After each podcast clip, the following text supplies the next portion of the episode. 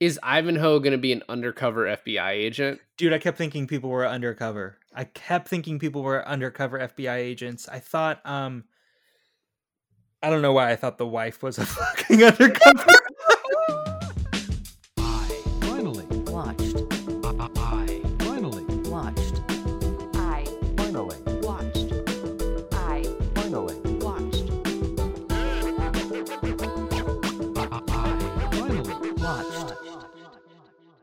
Hey guys, and welcome to another episode of I Finally Watched. I'm Milan, and I finally watched Black Klansman. And this is David, and I also finally watched BlacKkKlansman.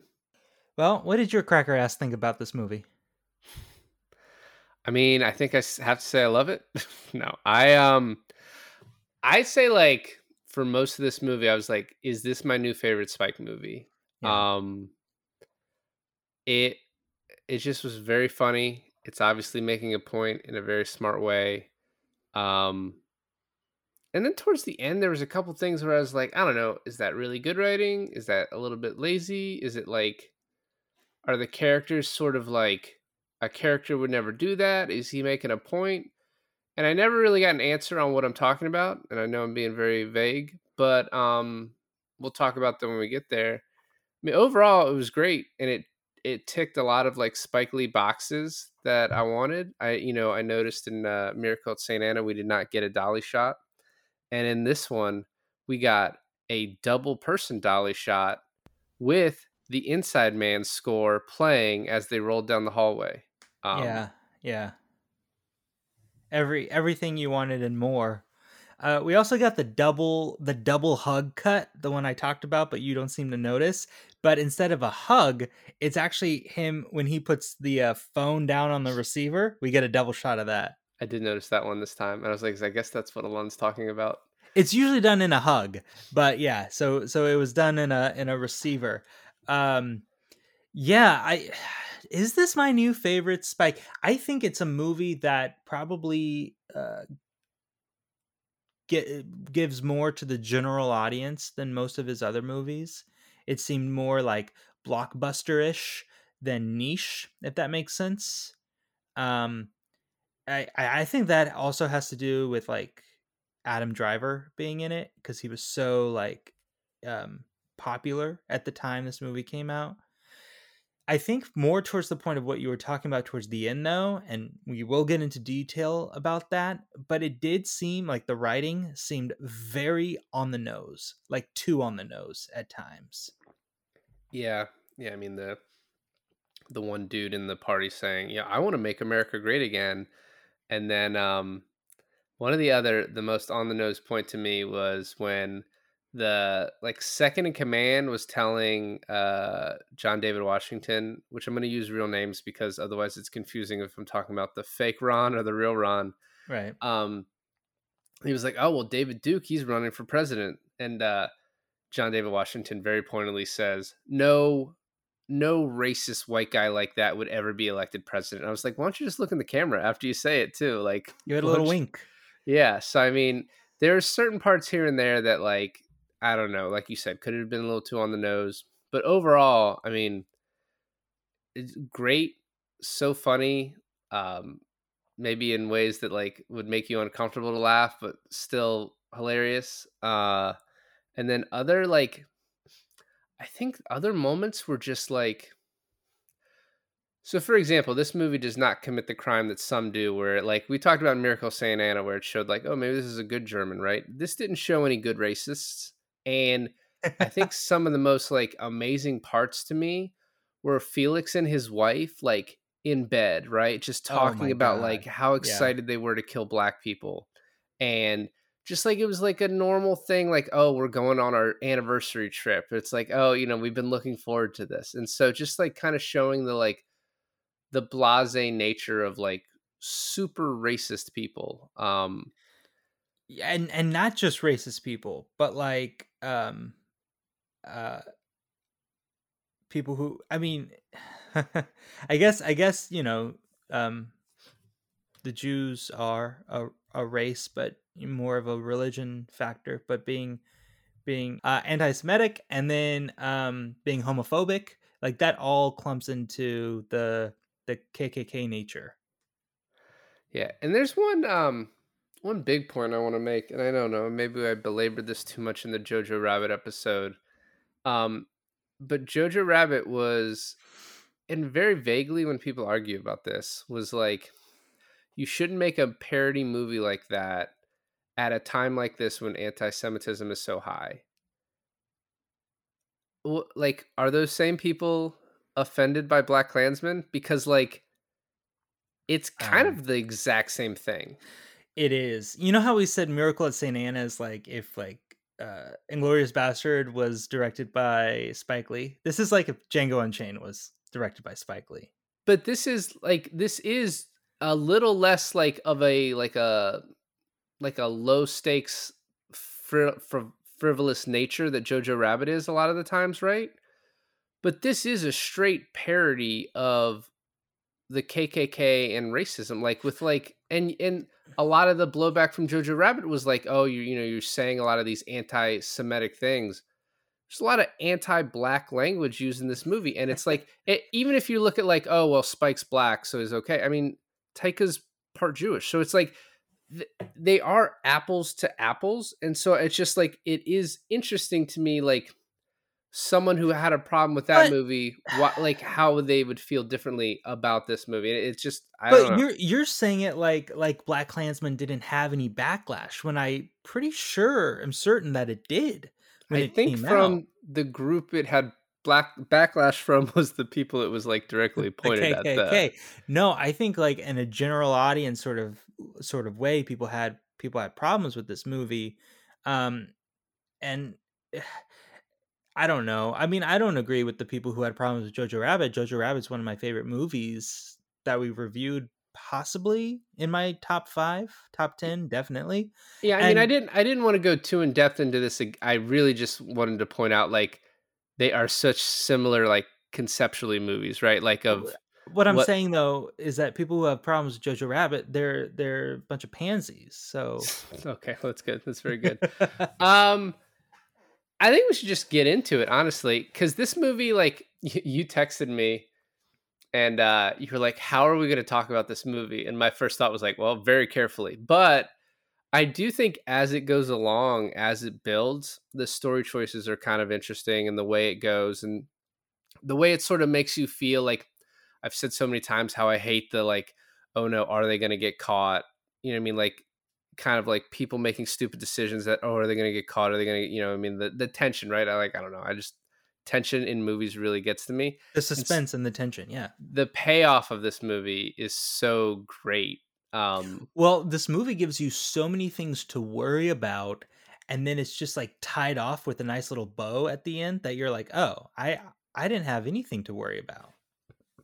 Sort of yes and no. I mean, there's a couple things that too like to me like seem like they're unanswered or maybe I don't know. That's it's all of this re- revolves around the chief to me, which we'll talk about as we go through. Um, the chief of police, yeah, the Oh, okay. Colorado Springs chief of police. So this starts with uh the movie showing it's a Confederate movie of like them, you know, have having lost the war. And what I now realize was Scarlett O'Hara. I've never seen Gone with the Wind, but that was apparently like the end of Gone with the Wind or part of Gone with the Wind, where she's going around as these Confederate soldiers are sitting there.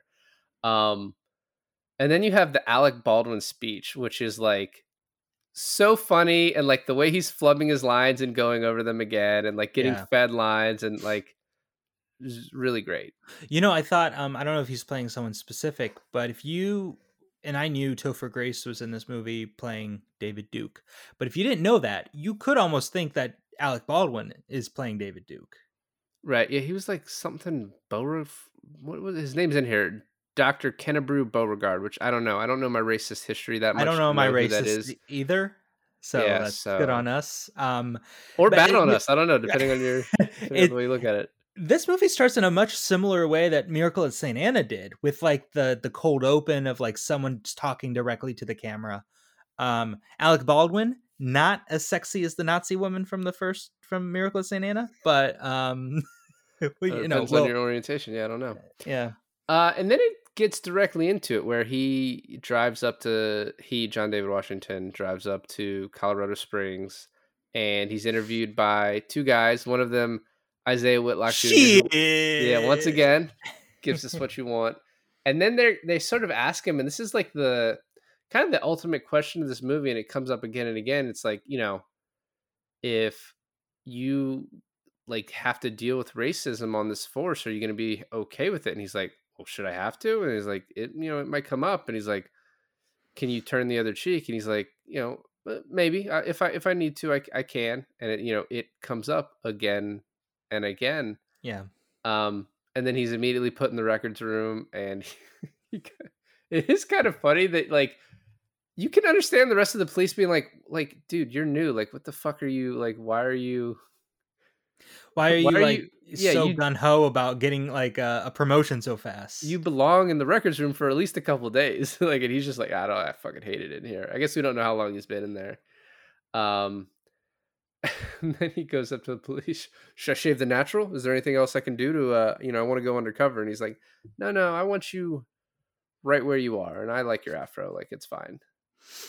I don't think he meant it like in a in a positive way. But you know, it's it's funny too because it kind of positions the chief as being as bad as that guy from that what TV show was that? Lie to Me, the real racist skinny cop that was uh that was there. He was in a show I used to watch way back when. But So his name Um, is Landers in the movie.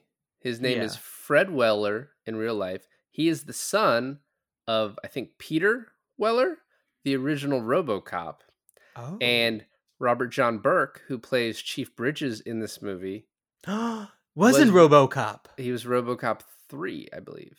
Oh wow. Okay, I see it. I see it. A lot of RoboCop references. Um no, but the the thing about it is that he's like the worst. He's almost just as bad as David Duke and um the rest of I the thought he was going to end up being in the Klan. Like I thought that was like where this was going. I was watching this with Taylor and she was like, he's gonna be on their set at the end of this. I just know it. I was like, no, he's gonna die. I was like, something bad is gonna happen to this guy.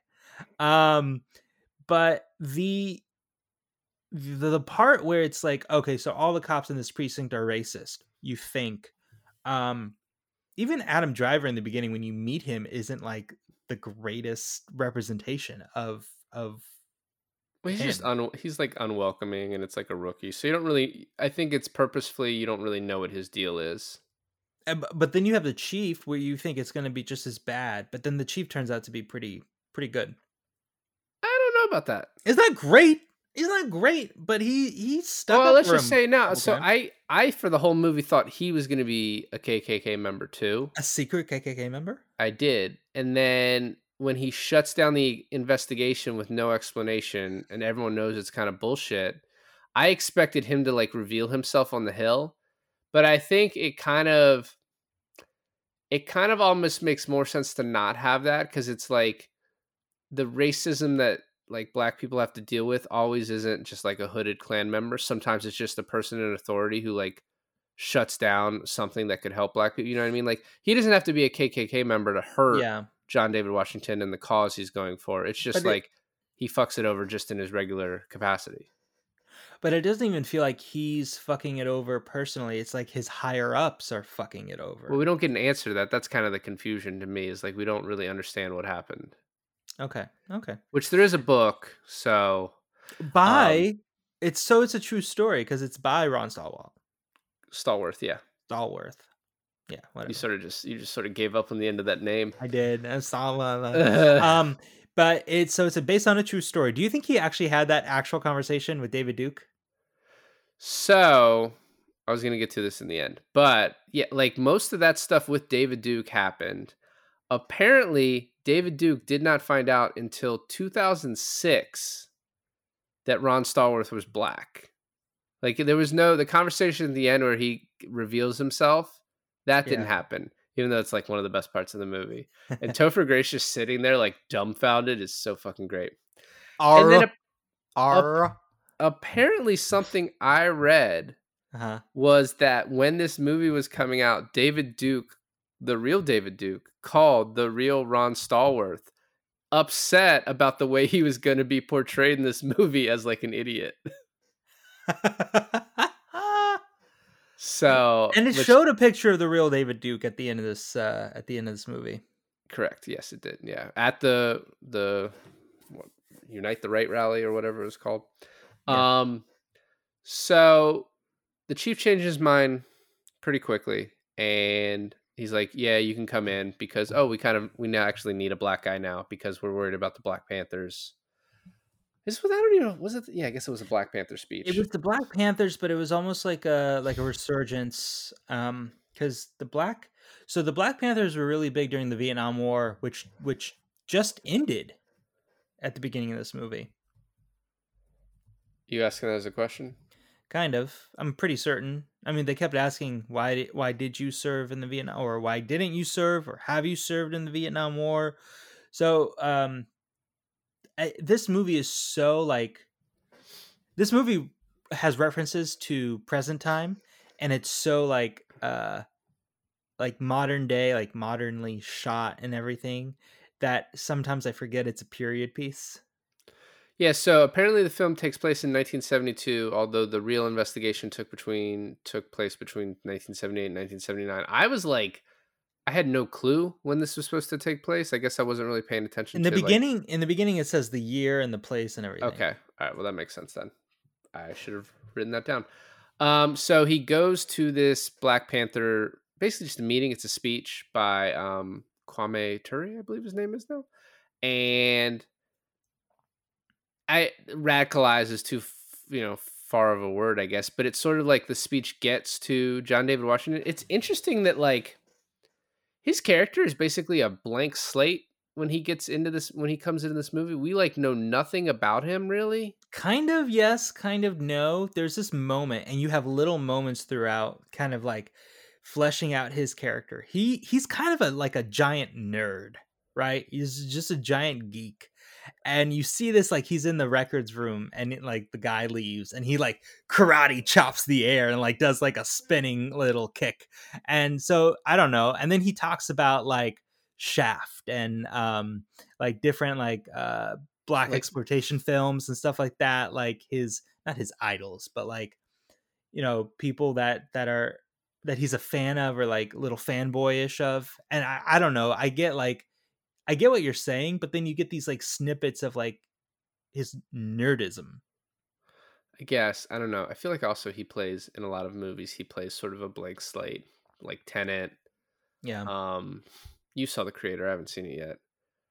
So He, uh, he's yeah i mean i really like the creator but I, I i see what you mean that's just kind of his acting style almost Yeah.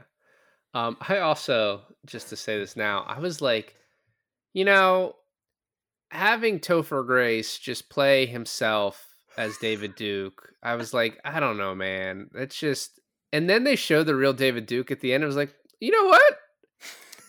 Pretty fucking close, honestly. like, Like, you, not bad. as himself like like no prosthetics and no like facial hair or makeup it's just topher fucking grace or I mean, he kind of looked like him too. I, I, I don't, yeah, I don't need. Like what you would imagine what you would imagine like a like a 40 years ago david duke would look like I mean, I yeah, I guess I don't know. I just think with the hair and everything, it, it kind of looked close. I actually, I think Topher Grace. It's kind of odd. Like he, he's a good actor. He doesn't do like character stuff. I've never seen him play anything else, but he is good. Um, and like I don't know. It's just it's it's weird when you have someone who's like he was just playing this kind of normal, you know, that 70 show. It's just like not a stretch for anything, right? And then the next thing I saw him in was you know, he did a lot of rom coms. He did his like he played himself in Ocean's Eleven. Yeah.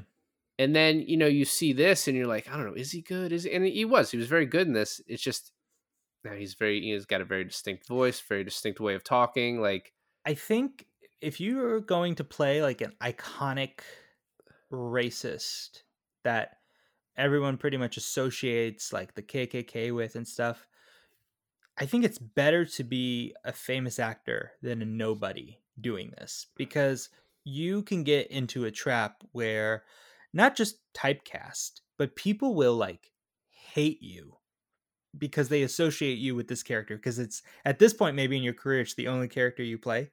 Um but having it someone so iconic like Topher Grace, like everyone knows who Topher Grace is, it's like you can't you can't be mad at the actor for this role. Does that make sense? Yeah, I mean, I guess I don't think anyone was going to be mad because, like, I don't know, he sort of gets his comeuppance at the end a little bit.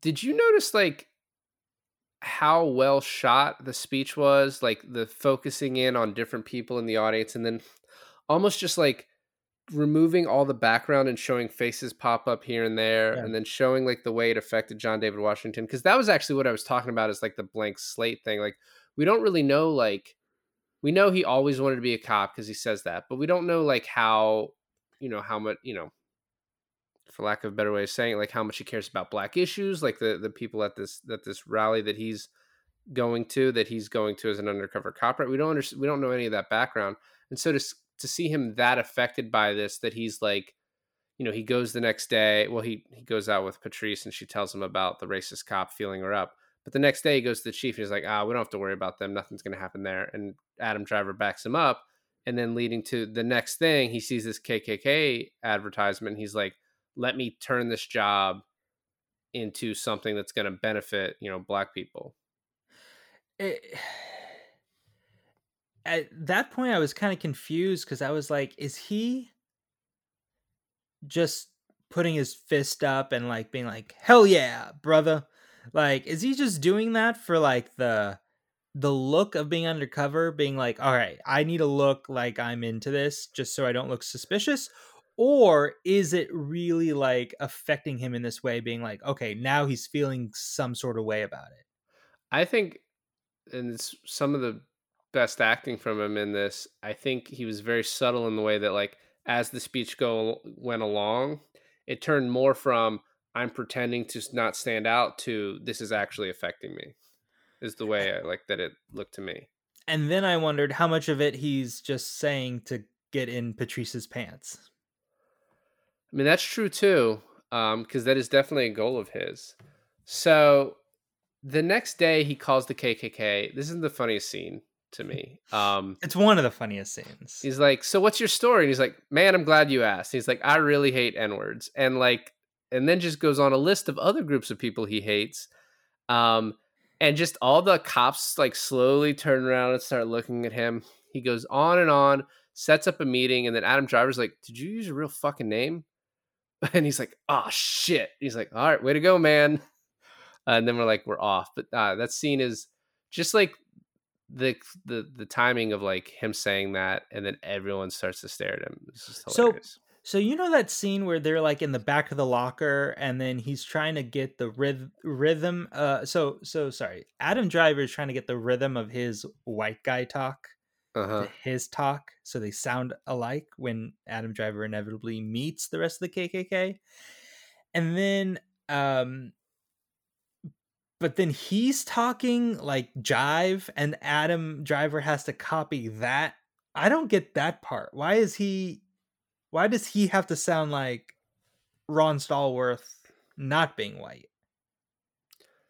i don't think i don't know i think it was probably just it almost felt like a voice exercise of like oh you can sound like me anyway but i mean what's funny is they're like oh i can talk jive and i can talk white is something ron the real ron says but it's like he talks the same throughout the entire movie like he, he never sounded different to me whether he was with the other cops whether he was on the phone with david duke or whether he was talking to patrice he constantly sounded like he talked the exact same See, I don't agree with you there because his normal voice, how he talks to like the other cops and the chief, is like his normal voice. That's the way he just talks. And then the way he he talks to the KKK members, it sounds it's like he's inflecting a little bit to be sounding more white. But then when he talks to Patrice, I feel like he goes way the other way of really trying to sound jive. my my friend Anthony, uh, he had a white person voice. He's black. He had a white person voice he put on for people. I remember it the hilarious thing one time. He called a guy about a car because he was like forever looking for a car, and um, he's like, uh, "Hello, yes, I'm interested in your da da da da." And then the guy spoke, and the guy was black, and it just disappeared in a snap. He just started talking like himself again. And I was Oh. just like, yeah, I think that was like at 16 when I was introduced to the to code switching, but really like the black man white voice. Um I it- I don't know. I didn't hear that much of a difference. So they set up the meeting, and Adam Driver goes and he meets this guy Felix. Dude, the guy that plays Felix is fucking Finnish. Oh, really? He looks like the most southern racist guy. Like, just he's Let me ask you something. Let me ask you something. How surprised were you to not see Walter Goggins in this movie? Well, I think this dude Jasper took the role, honestly. Um well, it's Walton. Walton Goggins he plays the smart redneck, the one that you underestimate that always, you know, comes Yeah. out on top. and none of them were those. So Definitely not. And I think yeah, like uh his name's Jasper in real life, but Felix is like someone who thinks he's smart but has this undercurrent of he's a complete idiot. So like I don't know. I think he works perfectly for that. Apparently when he when he went out for the job, when he did his it's not an interview when you act, it's an audition. it's an audition. There we go. Couldn't think of that fucking word. Uh, he was just pretending to be American the whole time, and then like finally at the end, Spike was like, "Well, wait, what are you?" And he's like, oh, "I'm finished." and he's like, "I didn't even know, so you get the job." yeah. No, that, that I man, I went to like an acting school when I was little, and I remember uh I remember someone was talking, like a instructor was talking about actors going into casting directors and completely like being their character, and then afterwards being like a to- totally normal person, and that impressed them so much that they like I've heard that a lot. Like people just do that. Um, the the next scene we get is Adam Driver going to um meeting up actually so the guy he was talking to on the phone was not Felix. That Felix was, the guy right and Felix met up with him. Um so then they go to meet Walter and it's this bar, I guess. It's not the house yet, but it's a bar where you meet I I don't know his name, but the dumbest motherfucker. It's Ivanhoe, and it's Paul Walter Hauser, who is just like one of the best actors out right now for playing like. You're, he's the guy from I Tonya. Oh, he is the he is like the typecast to like the the stupid guy with the schemes, huh? Well, I know, but he also played Richard Jewell in the Clint Eastwood movie, and I don't know. He's he's a great actor, and yeah, he's the character's a little over the top, but it's also like I don't know, people like that exist. But yeah, it's it's a really funny scene. I I love when he's like, you know, I hate all black people, and he's like, well, you're oh, I forget how it gets brought up, but the Felix is like, you're forgetting about Uncle Ben and Aunt Jemima, and he's like, damn, kind of like them, rice and pancakes. There was times where as he was talking, I was thinking like, oh, maybe he secretly likes black people. Like it kind of reminded me of that um do the right thing scene where he was like talking about Frank Sinatra and like all the, you know, you know what scene I'm talking about? Yeah, where um yeah, Turturro's he's like, Man, your favorite people are black people. Yeah. he's like, No, no, I like Springsteen. He's like, Nah, man, you like Prince. I know what you're talking about. I was like, Is Ivanhoe gonna be an undercover FBI agent? Dude, I kept thinking people were undercover. I kept thinking people were undercover FBI agents. I thought, um, I don't know why I thought the wife was a fucking undercover. But when you first see her, when you first see her, you know what I thought she was gonna do? I thought she was gonna she because he treated her so badly. I thought she was gonna turn on him, but she was so indoctrinated it didn't matter at that point. Yeah. She's gonna pull a gun. Freeze, FBI. Ow, motherfucker! Um, so they take him to the back office, and I love when he just goes over the fees, and he's like ten dollars for this, fifteen dollars for this, robes and hoods not incl- included. fucking Ivanhoe's like fucking inflation. Oh man, just like the the like the small intricacies of like the monotony of like oh we have to you know do our fifteen dollar a year fee and like oh but you got to buy your robes on your own you, you got, like probably got to go get fitted somewhere for it I don't know Um, like the- have Have you seen that Dave Chappelle skit where he plays the blind KKK leader? Okay, yes obviously but don't say obviously. I just heard about it today. wow yeah so um Jordan Peele actually brought this to Spike Lee, and Spike Lee was like, "What is that? You just doing the Dave Chappelle skit?" And he's like, "No, it's a real story." And then Spike Lee like read it and got came onto it. But yeah, like Yeah. the I imagine a lot of people when this came out were like, "You just fucking stole the Dave Chappelle skit." Um, it's not that obviously. So there's an, a scene right after this where Adam Driver is like sort of hesitant that he thinks these people are actually like dangerous, kind of like the parallel to when John David Washington was like, "Oh, the you know the people at the Black Panther meeting were not dangerous," and he's like, "Ah, you know, I don't know," and John David Washington's like, "No, I know. This is like this is serious," and it's a little bit at that point maybe he wants it to be serious. Although Ivanhoe at one point, who's like stupid but also seems to be drunk the entire movie, was like hits two pool balls together and go like there's you know, big. Like, what do you What do you know about C four? Do you know about C four? Where I can get some? Yeah. So we're next. We're at the stakeout at, I guess it's at Felix's house. I keep fucking forgetting his name, and his wife is like the funniest part where she like starts talking and he's like, "All right, honey, that's enough." She's like, "You know, one day you're gonna need something from me. I just want you to remember this." It's like I'm gonna go to the kitchen now. Oh, and then when he takes him downstairs, he's the Jew lie detector. And he's like, I get it. You're just trying to see my big Jew dick. Is that what this is? when John David Washington hears uh him being like pull down your pants because I want to see if you're cir- cir- what did he say circumvented He said that, but then he's like, You guys got that weird penis thing, right? Like yours is different than ours somehow. um which also reminded me of the Jojo Rabbit scene where they're like you know Jews have wings and horns and stuff like that like they don't know what the fuck they're talking about um stupid racists um the the part where John David Washington gets scared that oh shit he's going to be found out so he runs to the front door is so cool so he throws this rock through the window right and then all the racists including Adam Driver run out and then Adam Driver like jumps fucking over Felix, grabs his gun, and then shoots at John David Washington driving away. But you can tell, and it's so well done, that he purposely missed up the driveway or up the street yep. He, he And I- shot right behind the car each each time. Each time in in perfect like in a perfect row and i got so angry when uh the next couple scenes later where they're at, at the shooting range and they bet that adam driver can't hit the target or whatever um i got pretty pissed actually that he did so well because i was like you should have fucking purposely missed Yeah, but he couldn't.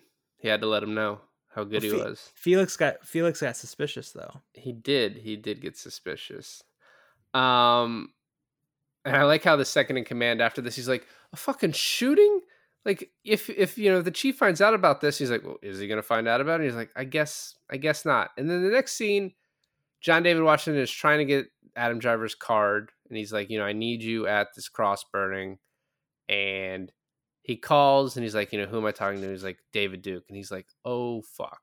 yeah yeah And like without these phone calls, you don't really have the like it's still a movie, but like the fact that this dude was on the phone like weekly, daily, whatever with the biggest racist of the KKK, a guy who was going to run for president. I like that is really why this movie like gets made, why the book was written, you know what I mean? Like it's just it's like a crazy part of the story. I kind of wish that I didn't know that Topher Grace was playing David Duke. Because then when you first see him, you'd be like, oh shit, that's Topher Grace. And then he says, ah, this is David Duke. And then you're like, ah, but I knew that from the get go. Yeah.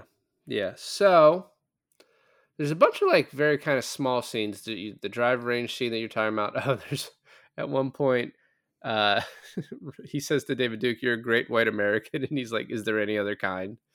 Um, and so then he has this scene with Patrice, and there's a bunch of scenes with Patrice where he's like hiding who he is, and then she's she tells him like you can't change cops from the inside. And then you know at the end she gets mad at him, and he's like, "I'm literally investigating the KKK," and he kind of makes this point to her like, "I'm actually doing something right here." You know what I mean? Like I am saving like helping to save black lives and she's just like I am not she's not having it and it's kind of like a you know this movie came out before uh 2020 when you had the George Floyd killing and sort of like the very like vitriolic like language around cops and how like you know it was basically drew sides and you had like all cops are bastards things like that but that like a lot of that Patrice represented a lot of like that like there are no good cops that like the whole institution is racist and like so like having that sort of viewpoint and John David Washington being a cop but being in love with her or infatuated with her And it's it's sort of an interesting part of this movie that also just like you know brings the plot together at the end.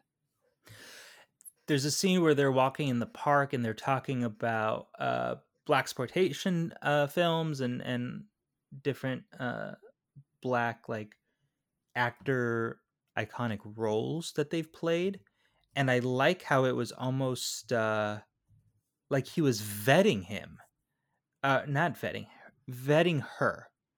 Um she was saying like she doesn't like police officers like you said but then he was like well how do you feel about like shaft versus you know some other guys? Like she's like oh Superfly. Superfly. She's like uh i know because they're shaft and superfly are both detectives right? I believe Superfly's a pimp. Oh superfly is a pimp.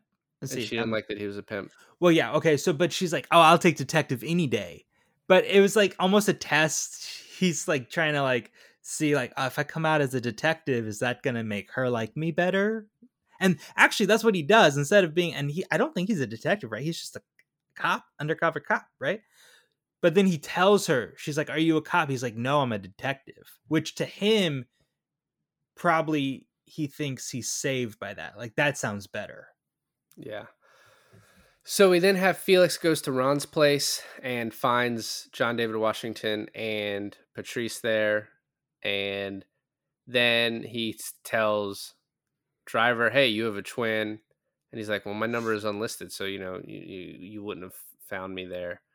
Um, and then there's this kind of cool scene with Driver afterwards talking to John David Washington. He's like, you know, I was never Jewish, right? You know, I am Jewish, but I never had a bar mitzvah. I didn't go to any bar mitzvahs. He's like, and now I'm down in this racist basement, like denying it every day. You know what I mean? Like it's, and you can kind of see that he's starting to realize, like, it, how important this is and how like it affects him too. It doesn't just affect John David Washington because he's black. Like it affects him, you know, as a Jewish person, but just in general as like an American. Um, and we next get to the attempted cross burning where Ivanhoe's like, Do you know anything about C4? And like, there's this cool little bit where John David Washington's doing it, but a lot of the Klan people are doing it. Felix is doing it, where like, as they're driving, they're just listening to David Duke's speeches, but done Yeah. by Topher Grace. yeah Um, and it is just this really cool part of like, it's continually making the point of like how bad these people are, how dangerous they are, you know, just allowing them to like kind of run dormant. Um, it it's kind of funny because when they first meet, you know, they're this KKK and they don't want to be called KKK because they know that that sounds bad. So they're like, it's not KKK, it's the organization, right? And David Duke isn't the the head chief Klansman; he's the director, right? So they have all this like coding, but they don't shy away from their hate, but they know that like society frowns upon it. I was I always found that interesting. It's like the Proud Boys, right? Like nowadays, it's like, oh, we're racist and we're happy about it, but then they go out in public and wear masks like fucking cowards. So you know, it's like it's all this like uh, hypocritical stuff they they say, but then you have like. If I remember correctly, it's like David Duke was has never been caught with the hood over his head or anything like that. Um, oh it's the bar scene where he's like yeah but we're not violent right we're not a violent uh we- we- organization we're not violent anymore. We just, you know, we burn some crosses here and there. Uh, there, there is this funny back and forth with uh, David Duke is describing when he had like basically like a, a black nanny. And he's like, yeah, Pinky was my Hattie McDaniel talking about Gone with the Wind. And then Ron tells him this story about, you know, I knew a black kid once when I was like seven. We called him Yeah. Butter Biscuit because he loved his mom's butter biscuits. And then my dad one day found out I couldn't play with him. And David Duke was like, It sounds like your dad was a good man. And like the the look on John David Washington's face, I was like, Were you Butter Biscuit? That's what I was thinking. I was thinking the exact same thing. Um, it was either that or his dad told him not to play with a white kid. No, I think I think the the white kid's dad probably said it. Um, so there's this little like side plot, which I don't know. It, it adds like adds color to the movie, but like Walter is like, "Hey, I don't have the votes to be reelected anymore." I don't know why you would laugh at that. I don't have votes to be elected anymore. You know why? And then and then he asks Ron to run because he's like, we can't let Felix run, which is an interesting. Like, I don't, yeah. But then it, Ron's like, oh, I can't run because my dad, you know, is sick. And then he's like, yeah, my dad's sick in Dallas. He's like, I thought you said El what, uh, Paso. El Paso. And he's like, yeah. did I? Oh, well, Dallas is the layover city or whatever. And it's like, I don't know. That doesn't turn into anything. I think maybe it's just like more ammunition for Felix being like, what the fuck's going on here? Like, this guy can't be trusted. it's that it's raising the audience tension and suspense too like are they gonna get caught and walter's his name right Yeah, yeah, the leader of that Mhm. chapter. yeah so he's like look i might be a racist but felix is a bad racist that's what it felt like to me he was saying at that moment Well, it was like he's dangerous, right? like, Like, he's- hot-headed He's and gonna take it too far. He's just not a good leader, which is Well, true. they're always disagreeing. Like Felix is like, "Oh, you got to take this Jew lie detector test," and I got like this gun pointed in your face, and Walter's like, I like when- can you when he- chill?" When he takes him into the room, he's like, "This is why we can't keep members." Yeah. Um.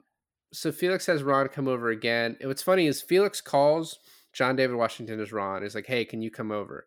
And then it cuts to Driver walking up to the house, and I was like, "Oh fuck, are they gonna get caught?" But it was just like a cut in the movie.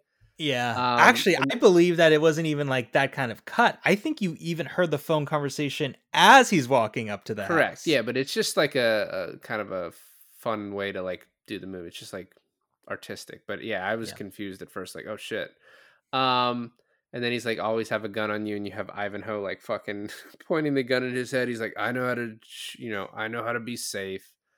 Um, and then the scene we talked about earlier, Felix with his wife, where she's like having second thoughts, but then, oh, I'm just so, I'm so looking forward to this. I'm glad it's finally here.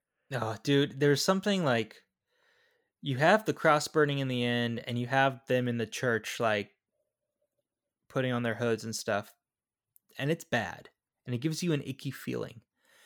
But there was no scene more stomach churning than Felix and his wife fucking laying in bed together, him like spooning her, talking about killing black people. I was just like, ugh, disgusting. I think the Harry Belafonte scene where he's talking about the guy who was really pulled out of the courtroom and his testicles cut off in the middle of the street and then he was burned for hours on end was more stomach churning to me. Okay, that was pretty bad. But Pretty fucking awful. That's a What true you- story. What do you think uh what do you think Spike was trying to say when he had like the the parallel of white power, white power and then black power, black power? I mean, that's a, that's a common thing he does though, right? Cuz he did the same thing in Miracle at St. Anna where he has um he had the German guy and the Italians Praying? and the black guys all praying at the same time. And then he did something similar.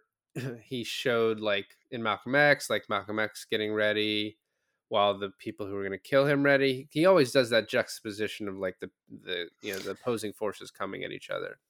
At first I was like is he trying to say like the being just being radical is is bad like no matter which side you're on but the more i think about it it was like that doesn't make sense for for spike lee to take that position the more i thought about it it's like you have the radical black panthers being like black power black power but as you're watching the guy's whole speech and everything you don't feel a sense of harm. Like you don't feel like they're going to hurt people or they're not eh, danger right? You don't have have a, a feel of danger when you see them. Even even with their hands in the air and them shouting you don't feel danger. And then there's not even that many white people being inducted into the KKK in, in that area in that space. And then they're all sitting down and they're not like they're not that fired up about it but you have this immense sense of danger um when you when you're watching them. And i think i felt like that was more of what he was trying to say it's like you have you know the the both radical but only one you feel danger towards I also think he was making the point of like black power is like a natural response to like what you know white power to like to like defend themselves against like racism and like the results of that like you know people being killed. yeah Um, then John David Washington meets an FBI agent, and we find out those two guys that from earlier worked at NORAD, and he's like, these are fucking top security people who are just members of the KKK. Um, we don't really even know what happened with them. I guess they got taken somewhere in a black bag, hopefully. And then the FBI is like, yeah, we're not involved with this at all. We like never had this conversation. And he tries to warn Patrice, but she basically like breaks up with him and calls him like a, a house, not a nice word. Um, and then driver's We- like, we learned about those in uh in django unchained I hopefully, yeah, okay. Um, and then driver is mad at him for telling Patrice about this. He's like, "That's not your fucking job to do that." And then Felix says he gets a Felix calls and tells them that the march is off. I guess there was a Klan march that was happening. That was what was happening at the same time that the speech was supposed to be happening with the Black Power movement. And um, and then this is the this is where I'm just like, all right, is this bad writing or is the chief a part of the Klan? Because he tells John David Washington to go guard David Duke. And it makes absolutely no fucking sense. And I was like, Felix saw him. And now he's going to see that that's Ron Stallworth. And then Ron Stallworth is a cop. Forget that. Forget that. Even back when he got the identity mixed up in the phone book, which he didn't, but he looked him up in the phone book. He went to Ron Stallworth's apartment, saw him, and then saw Patrice in the background and recognized him. Or, sorry, recognized her. How did that not, like, how did he not connect it that way? Connect what? coincidentally the number one protester that you're against that you want to blow up you just so happen to pick the guys by the same name who just joined the KKK and she's at his house. I mean and the only reason I guess Felix didn't recognize him at the at the David Duke thing is cuz he was wearing glasses right? I guess it almost felt like the way he acted it that he did recognize him, but he was just keeping it under his hat because that other guy comes up to him and he's like, "Hey, that dude's a cop," and he's like, "Yeah, I know," and that black guy's a cop too. It, like he didn't seem to have a moment of realization because at first when John David Washington gets there, Felix like talks to him, basically talks down to him, like you know, know your place, like you know, you know, you're black, we hate you, and um it seems like he doesn't recognize him. I was like, okay, I guess he just thinks they all look alike. He, you know, he's. I think that was part of it too yeah I don't know, but then the way he acts, it's like he knew the whole time. I don't know. It's very confusing, but it's just like it makes no sense for the chief. To, there's no other fucking cops that can do this. Why don't you send the racist cop? He would love to go hang out with David Duke. Maybe that's why he doesn't. He's like, I can't send Landers because he's just gonna fucking end up a member if I send him. Like I can't. I have to keep him away. Um, yeah, I, I- there's the uh the older guy that works in the same task force as John David and Adam Driver. I don't know his name, but he could have sent him. Maybe he's There's white. tons of cops that could have gone. There's no reason for him to be the one that goes. Yeah, it it made no sense, and then he got so close to him, and dude, when he asked for a Polaroid, I was dying. I was dying. And then he like hugged them and they freaked out about that. I was like, holy shit. Well, and so like the way Driver talks to him, he's like uses very bad language and tells him to get the fuck out of there. And then afterwards, when the movie's almost over, he's like, "Dude, that fucking picture, I fucking loved that."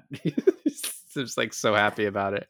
Um, so Felix is preparing his wife for a bomb, and then this is where we sort of have like the inner cut of the the meeting of the Black Panthers with the the speech about the the guy who was basically like lynched and killed, and the the white you know the white group. And there's also this funny part where like David Duke is speaking and then you see all the white waitresses smiling as it pans across them and then the black waiters and the one guy's like ah fuck if I had known this was a Klan meeting I wouldn't work today.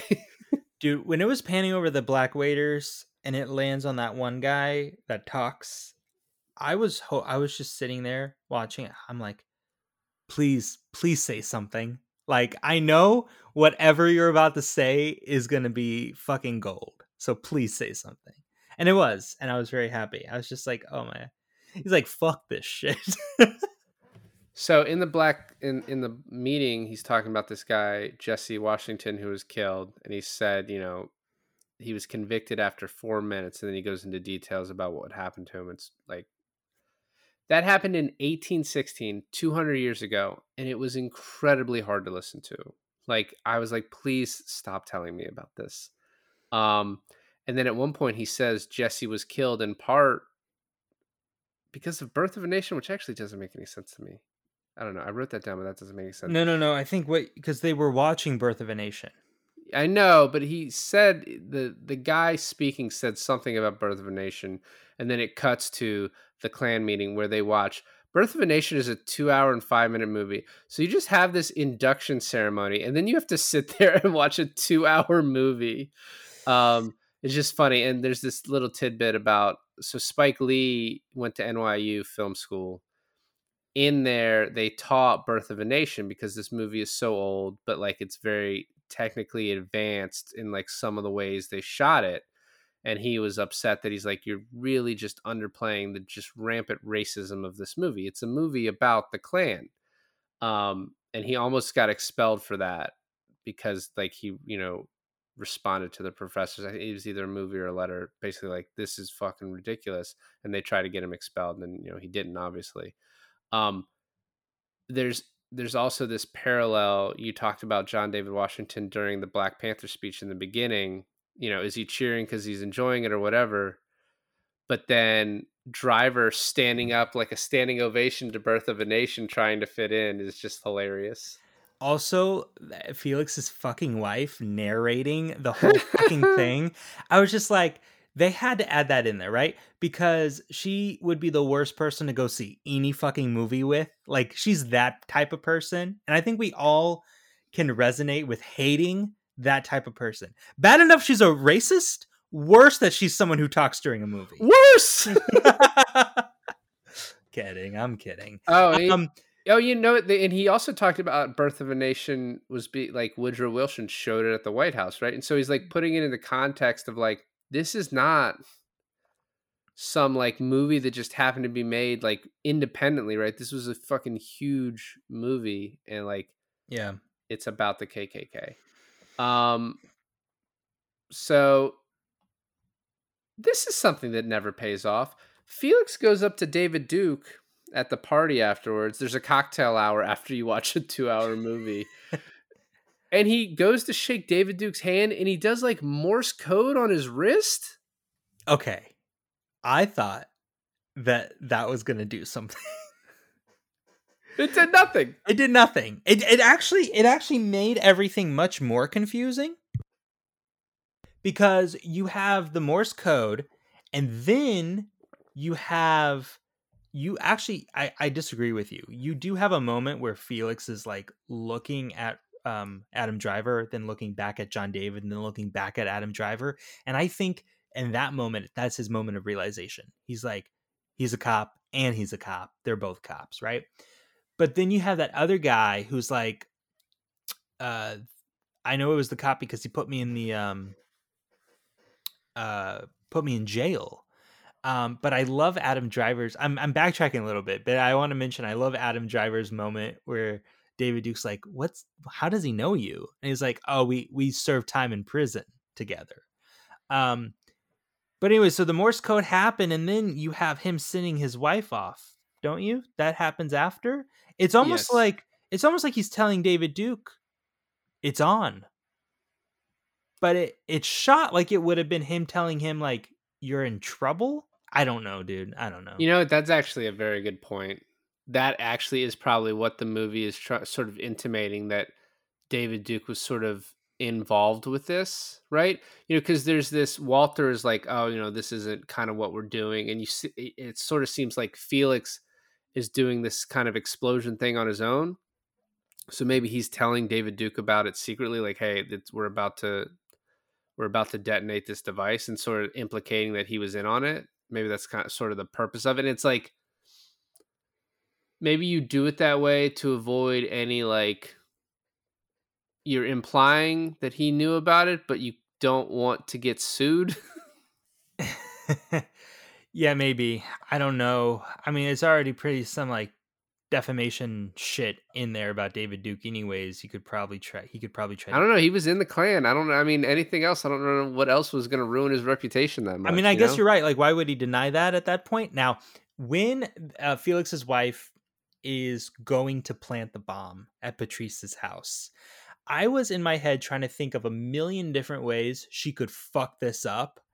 And one of the ways I thought would be really funny is like she could, she never planted it. So she had it in her purse. First of all, it made it, I'm sorry, I'm, I'm kind of jumping around, but I'm thinking about a bunch of things here didn't it make it seem like she had the trigger because he was teaching her how to use the trigger but she never had the trigger they did I think no, they, they were they were telling her how to arm it. So yeah, I don't. They didn't really imply that she had the trigger. They were telling her you have to click this so that it's armed because you don't want it to just always be armed. no i guess you're right but i thought like since she couldn't put it in the in the box in the mailbox she had it on her when she was like walking away i think what would have been a funny scene too is like those two racist cops that like put down john david washington um in defense of her and it would be funny like felix and them roll up and then the two racist cops is like with her like on the other side of the street and they blow her up along with the cops.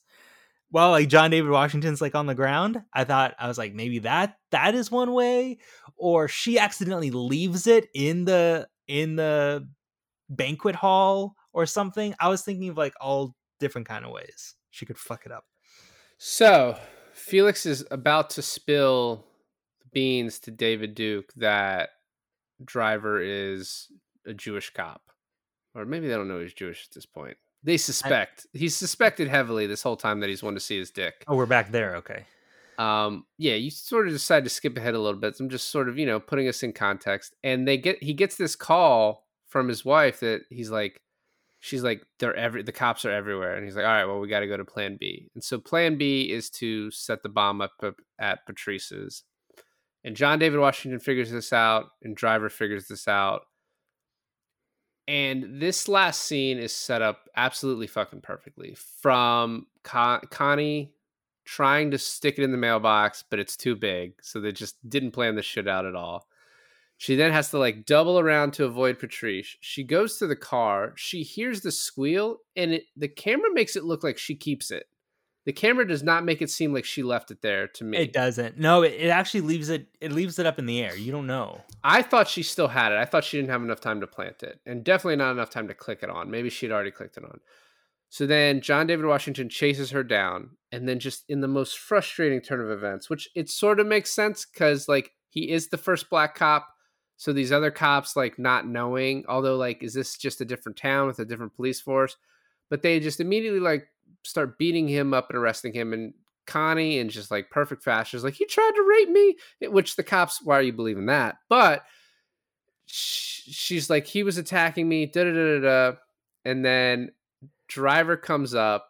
well felix comes up So the explosion happens first, I guess. Yeah, yes. So yeah. Felix comes up right next to the car, goes to explode it, and it fucking kills him, that other guy, and Ivanhoe. And I was Yeah. like, oh, that's fucking perfect. And then just driver coming up, he's like, he just throws his badge at him. He's like, he's a fucking cop, you idiots. Like, it's it's so like it's a subtle thing here. which most of the movie is not very subtle. But when the cops show up, John David Washington has to like have his hand shown the whole time and is like, I'm a cop, but he has to let himself get arrested, get thrown on the ground, get beaten. Because if he does anything, he's gonna get shot in the fucking head. Yeah. And Adam Driver, who is white, walks up and throws his fucking badge at the cop. Even before that, fuck off. even before that, even before Adam Driver even grabs his badge, he jumps out of the car with his gun gun drawn, pointed at the cops, and Yeah. the cops are like, "Well, hello, upstanding citizen. Um, what is going on here today?" And then he takes out his badge and throws it to them and calls them fucking idiots. But you're right; it is so frustrating. It is one of the most frustrating parts of the movie where just because he's white, Adam Driver can just come out guns ablazing. Well, that's Um, not the frustrating part. Is the way they treated John David Washington, right? And they, he's like, "I have my badge right here," and they're like, "We're not even going to look at it." No, we're not even gonna look at it. It's in my pocket, and they're like, "Nah, fuck that." And, oh my god, I was a like, black cop absolutely not um so the next scene after this is the setup of landers and you're like wow this is a very happy ending for a for a spike lee movie you know No. like they get the racist cop too and he's like going to jail and the chief is in on it and everyone's high-fiving but then the next day the chief stops the investigation not only stops it but it's like i want all the evidence of this investigation destroyed um and he even tells Ron like you should probably take a vacation. And it's just like completely fucks them over. And he's about to leave, and then he gets the final call from David Duke. And like I said, this didn't really happen, but man, it's so funny. And like the lingering on Topher Grace as he just realizes he's been talking to this black guy this whole time so funny. you have this other scene too where he's talking to them, and then like the other people a part of the investigation are like around John David Washington's desk, and they're like snickering and laughing and shit. Um, I think it's just like it's so cathartic to have scenes like this where you're just like fucking making fun of the stupidity of these people. Um, on top of that, there's this the part where they're like, you have to get rid of everything in the investigation, and it shows John David Washington ripping up documents and throwing them in the trash, right? Yep. You have the next like the scene ending this movie is him in his apartment, which I guess now he shares with Patrice. I think she's just at his place. It makes it seem that way. Whatever. Well, Uh, and she there was an explosion at her house. She's probably staying over. it didn't you feel like the whole movie was setting up that after they get rid of all the evidence i would love to have seen it where it's like he still takes that picture of him and david duke and sticks it in the evidence locker like Probably- that's the only bit of evidence that's left from the investigation I mean, I doubt he got rid of all the evidence in real life. Yeah, maybe. I, I I just felt like he was sitting there with his KKK membership card, which is so funny that that is even a thing. Um, and then Well, i you can't call yourself a card carrying member if there's not real cards. You know what I mean? um, but I I wish we just saw that picture one more time. that is true. Yeah, you would like to see it. Apparently, the real Ron Stallworth like carries the KKK card in his wallet like to this day, and he's like, I just he was like, I just thought it would be funny if I died one day and someone found it in my wallet. It would be funny. Uh, so the movie ends in like a very sour note obviously like not, not like as a bummer almost so this movie was being edited when charlottesville happened and so that sort of ending and you know um almost uh in the memory of the woman who was killed by the guy that drove through the crowd yeah, um that was all added. Spike actually called her mother and asked if he could do it. There you know at one point this guy in the crowd at the at the kkk luncheon or whatever says you know i want to make america great again. And i was just thinking so like when something's adr it's pretty fucking obvious. So like that sounded like that guy was in the room like it didn't sound like very noticeable adr but i guess it could have been but i was just curious if that part got added too when they added the charlottesville stuff in and they added the trump speech i'd be curious to know what you know how much of the the trump connection was being made in this movie before the charlottesville stuff was added you know, it's kind of interesting too. You know, a lot of people Trump's response to Charlottesville, like the the quote that most people use is like they're good people on both sides. And he got a lot of shit for that. And so people will counter with, well, you know, that wasn't the full thing he said. He said a lot of other stuff. There's more nuance than than that. And I like that Spike just used like most of the quote, like used a bunch of the quotes. And it's like, I don't know how you explain away what he said. Like, it's just, Yeah. it's very poorly explained. It- Um, Tr- Trump is one of those like people who talks before he thinks, um, sort of sort of guys. And sailor recognizes a sailor. shut up, whatever. There, there's also, um, you know, this was made in 2018, so the production probably started in 2017. So Trump's "Make America Great Again," um, his um, what do you call it? His uh, slogan was already like wildly known. But did you know that that was also like a slogan during Ronald Reagan's time? No, Are you saying no, it wasn't, or no, you didn't know? no. You asked me if I knew. I said no. Oh, okay. So I mean, he could have been taking from that, you know. I mean that that was more. I'm def no. Well, first of all, because Reagan was president after this movie was supposed to take place, so I'm definitely sure it was a commentary on Trump. I'm saying it could have been a commentary on both. It it, it doesn't matter. I would bet all the money in my bank account. um, yeah, I I like. I think the connection at the end. You know, at, when I first saw it, I was like, I don't know. It's it's definitely like the way it ends the movie is pretty rough. Especially we've already had some rough scenes, like we talked about the the speech from uh, Harry Belafonte. But I think when you when you have the context of like Spike was editing this movie, this happened, something like it obviously profoundly affected him and a lot of people in this country. Um, and he just felt the need to add this in and in remembrance of this woman who died. It was kind of like I don't know, it makes the movie like all that more powerful. Um it's just like the it's funny that the the the vibe of this movie is kind of light for a subject matter like this and then to like you have the one the one speech about the the lynching and then the um and then this uh is But different different it's kind of that, that's what is kind of great about it too because it's it's light not in subject matter but in in tone and it kind of makes it easily digestible for a general audience to take it in because at times it's kind of like a pi movie at times it's like a action movie but it's it's this right? It's it's very politically driven but it's easily digestible.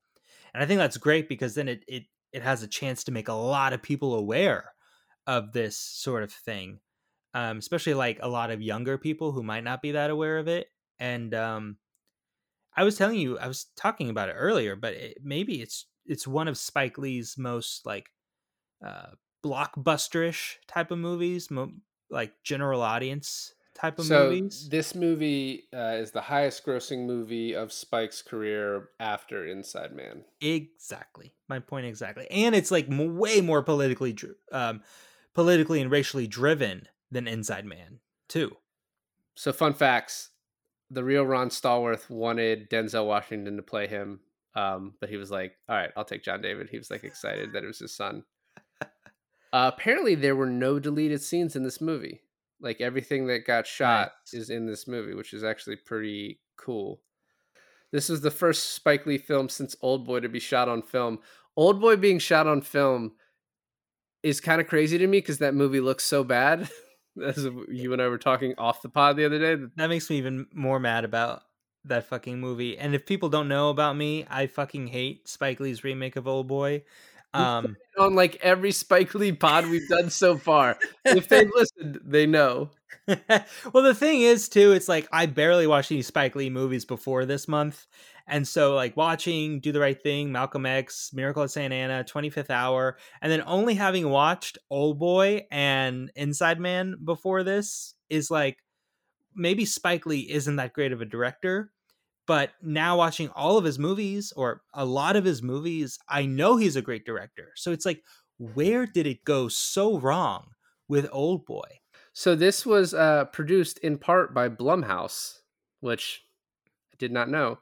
Um, and the last thing, I was getting confused earlier. So the story Harry Belafonte was talking about Jesse Washington that happened in 1916, and it was they did feel in part like Birth of a Nation sort of like made that like possible in people's head, like that that was partly responsible for people doing that to that guy. Like they were Um, watching the movie and thinking, "Oh, No, that okay." yeah, that that movie sort of stoked racist tendencies in people, and then they fucking murdered this guy in the middle of the street as the government just watched and let it happen. Um, after that, it's really hard to talk about how great this movie was, but it was, um, and it was very funny, and it had moments that kicked you in the gut. I uh I don't know. This has been a great month of Spike Lee movies, and it's funny. Like we did Inside Man what a year or two ago, and I was always like, "That's my favorite," and I still think it is. But man, like, I didn't. We didn't do a bad movie this month. We did five, right? Like, Yeah. I there are Spike Lee movies that do not talk about Oldboy again. There are other Spike Lee movies that are like supposed to not be great. I've had basketball in the background the whole time, and it's the Knicks versus the Brooklyn Nets, and Spike Lee is keeps being shown on the TV because he always goes to Knicks games. I just think it's hilarious That's funny. this movie is great and i've really enjoyed spike lee month No, this actually might be. I was saying Miracle of Saint Anna might be my favorite Spike Lee movie, and then I watched BlacKkKlansman, and this might be my favorite Spike Lee movie.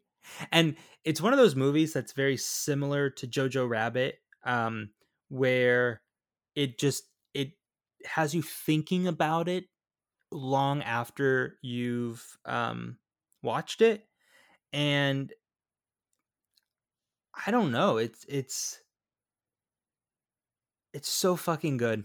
It's so good. And and I remember too um having like watching the the commercials and trailers for this movie and thinking it's one of those movies that I was like I'm to definitely see that when uh, movies come out. And then I just never fucking did. And I'm just so like why? But I remedied that. So, well thanks for listening to another episode of i finally watched this is david and this is Alon and we finally watched black, Black Klansman. Klansman.